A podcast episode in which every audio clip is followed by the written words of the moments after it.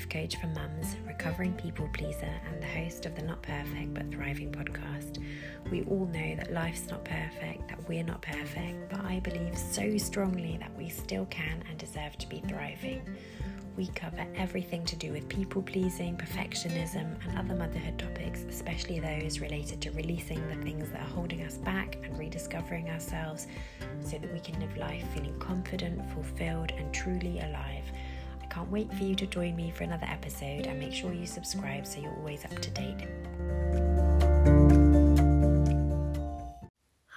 Welcome to the podcast. So today I wanted to talk about overthinking because it's something that I've been focusing on a little bit on Instagram this week, and actually it seemed to resonate with a few people, and so I just thought I would make this episode about it as well, because I do think there's lots of us out there that kind of identify with being a bit of an overthinker. And it's really funny because I think we usually have an inkling that we tend to overthink things. So we sort of know that we're that personality type or that we have this habit. And yet we sometimes can't actually identify when we're doing it or stop ourselves from doing it, because this level of analysis and reflection is just so normal to us. Like, we don't really understand when, I don't know, like sometimes I'm with a friend or somebody that I know, and I don't know, they talk about getting an invitation to something. They just kind of say, oh no, I can't come, but have fun and thanks for asking me. And they just kind of, without a second thought, they've declined that invitation and they feel good about it and they're perfectly happy. And there's me, who previously I would kind of agonize over, how do I word this message? How do I say that? I would give them my whole life story as to why I can't make that date. And then even once I've sent the message and they've said, oh, no worries, see you soon, then I'd be still worrying for hours afterwards whether, you know, have I offended them? Should I have said it differently? Should I have made more of an effort to try and attend, and all these things? So if you identify more with the latter one, with how I used to be, then definitely this episode might be for you. But first of all, there's absolutely nothing wrong with doing your due diligence, being a more reflective person, but I think there are times when overthinking can be problematic, and so I just think it's helpful if we can identify that we're doing it. So the first kind of telltale sign is just generally that we're, oh, I'm just trying to make some space. I'm sitting, you know, in our sitting room, and it's just really full of playthings. I keep bumping into things. So yeah, the first kind of telltale sign is that you just go back and forth for a really long time between options. That might be hours, that might be days, or it might be even longer. And it might also be the case for just relatively small, unimportant decisions. Rather than, so not just these kind of big decisions like career changes or buying a house or, you know, big moves, but even just small everyday things might take you a long time to decide, and what might be things that, like I say, you kind of agonize over, even just like how to decline an invitation to something. Second is that you generally, and this kind of links with that one really, but you generally just pay greater attention than most others would to situations that are really quite minor in the bigger picture of your life. So maybe you're agonizing over how to end that email to your manager, like what would be an appropriate way to say hello, what would be, I don't know, that kind of thing. Or like I was saying, how to decline an invitation to something, what kind of, like somebody says, where do you want to meet? And you agonize over, what should I suggest? Like, what might they like to do? Is this as silly? Is this boring? Is this whatever? You know, that kind of thing that really is not that big of a deal, but we kind of make it a big deal.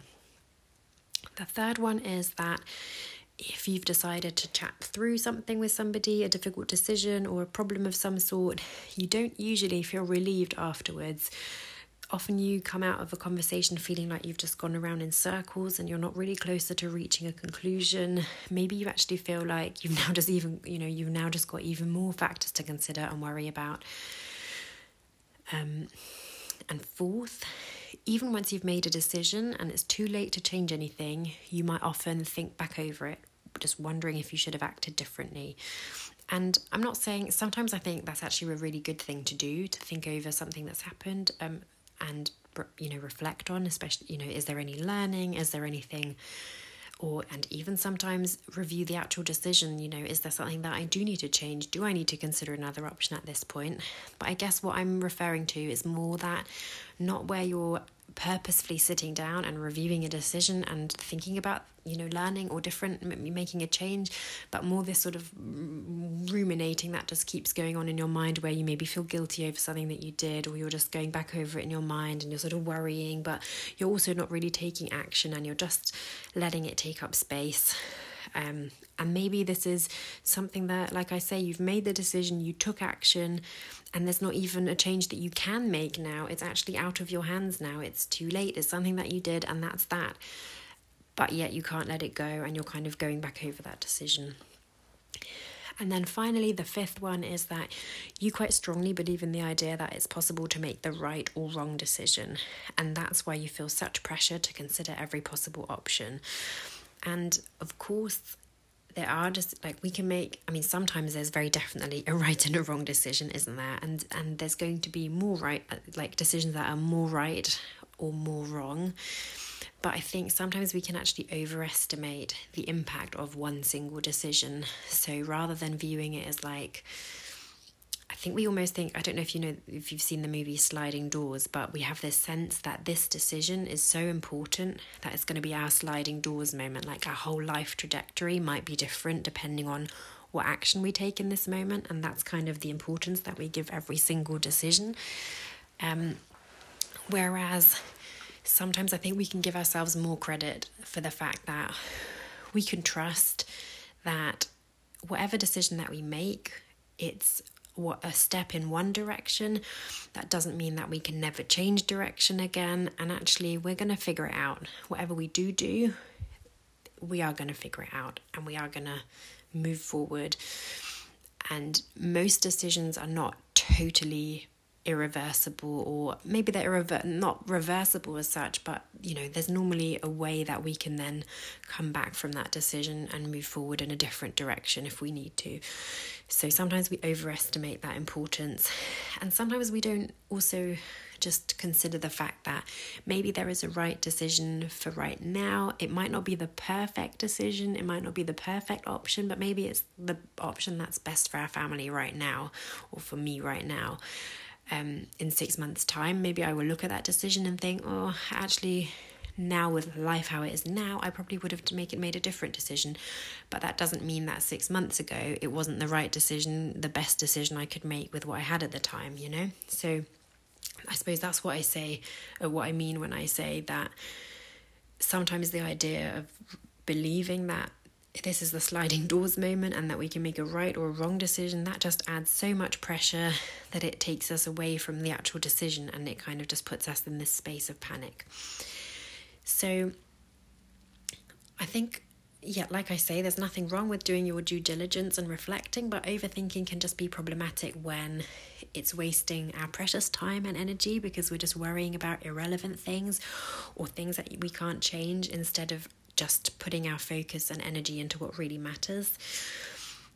Sometimes because we waste so much time and energy on those more minor decisions, or especially on decisions that we feel affect other people, then that means we don't have much energy left from that we don't have much energy left to actually make decisions around our own well-being. So it can affect then how we treat ourselves, because there's just simply nothing left in the tank to help us make good decisions about the things that we don't consider as important. But of course they are, but we just don't feel that they're so important. So we prioritize everyone else, and we kind of think, so I don't know, making good decisions about what to eat, whether or not to exercise, all of those kind of things, they can kind of fall by the wayside when we're totally drained. And also that limbo state of agonizing that I was talking about, like agonizing over different options and not making a decision as a result, is actually a really stressful place to be in. And we just tend to prolong it for no real benefit, because I think we sometimes feel like the more we agonize, the more we investigate, the better the decision will be that we make. And I think simply that's simply not true. Of course, you need enough information, you need to have looked at enough options, you need to have consulted enough people, you need to have done enough, but we can't always identify what that enough is, and so we do it too much, and actually it can confuse us and take us away from the decision, away from our intuition, away from that more grounded place, and more into that panic, and so we're then not necessarily making better decisions. We're just prolonging this horrible, agonizing state of limbo. So if you have a tendency to overthink, it can be really easy to assume that we do need to read more information, consult more people, give better reasons, but usually the answer is less is more. So I would say, and this is going to sound really simple and a bit simplistic, so I would ask you to just experiment with this and see what happens and just try it out for yourself. But if you're finding that you are going around in circles, if you're really worried about someone else's reaction to something, if you're struggling to let go of something that's not actually in your control, then I would suggest trying some grounding exercises to help you regulate yourself and take yourself totally away from the decision. So some of my favourite ways, well, my most favourite way probably is tapping. I talk about it all the time because it's just one of my very favourite things to do for that kind of thing. So tapping is just amazing. You could also just do something like bilateral stimulation. You can Google that. If you just Google bilateral stimulation, nervous system regulation, relaxation, something like that, it should come up. Maybe I should do a video on that actually sometime. But that would be a good option as well. And yeah, that's, to be honest, my probably favourite one. Meditation works really well for some people, but I'm just mindful that if you are somebody who overthinks, that doesn't mean that meditation is not going to work for you. But I know that, especially for people who aren't very used to kind of doing these kinds of practices, it can initially be more challenging than it can be helpful.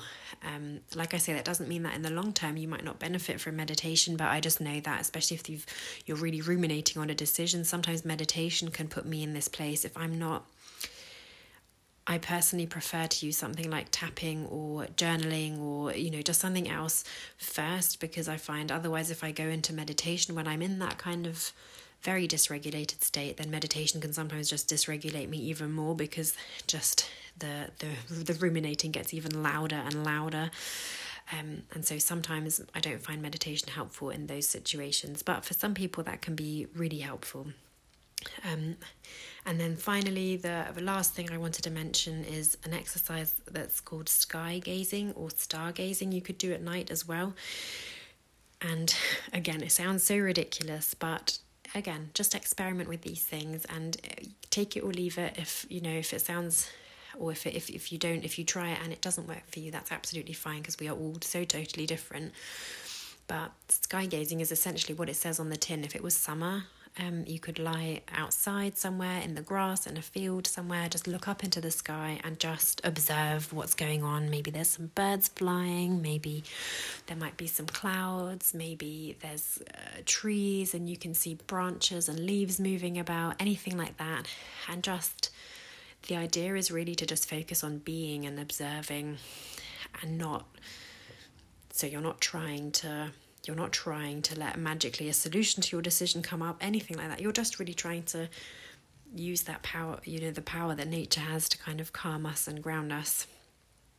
And you can kind of feel as well, especially if you were lying or standing, you can just kind of feel into that groundedness of lying on the floor or standing. You could do this inside as well, because obviously right now, for example, in the UK, it's very cold. So you could do this through, looking out of the window.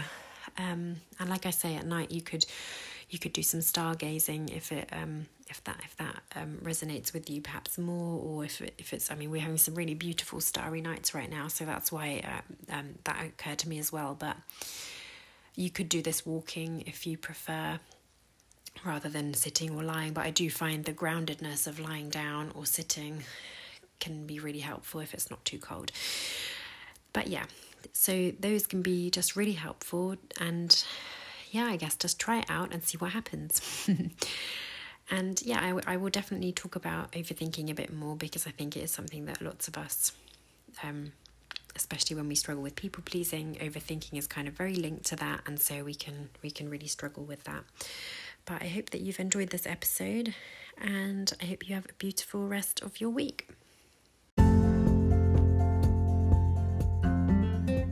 so much for listening today. I really hope you enjoyed this episode. If you did, it would be amazing if you could rate, review and subscribe to the podcast to help others find it and make sure that you don't miss any of the new episodes being added each week. Hope to see you back for the next one.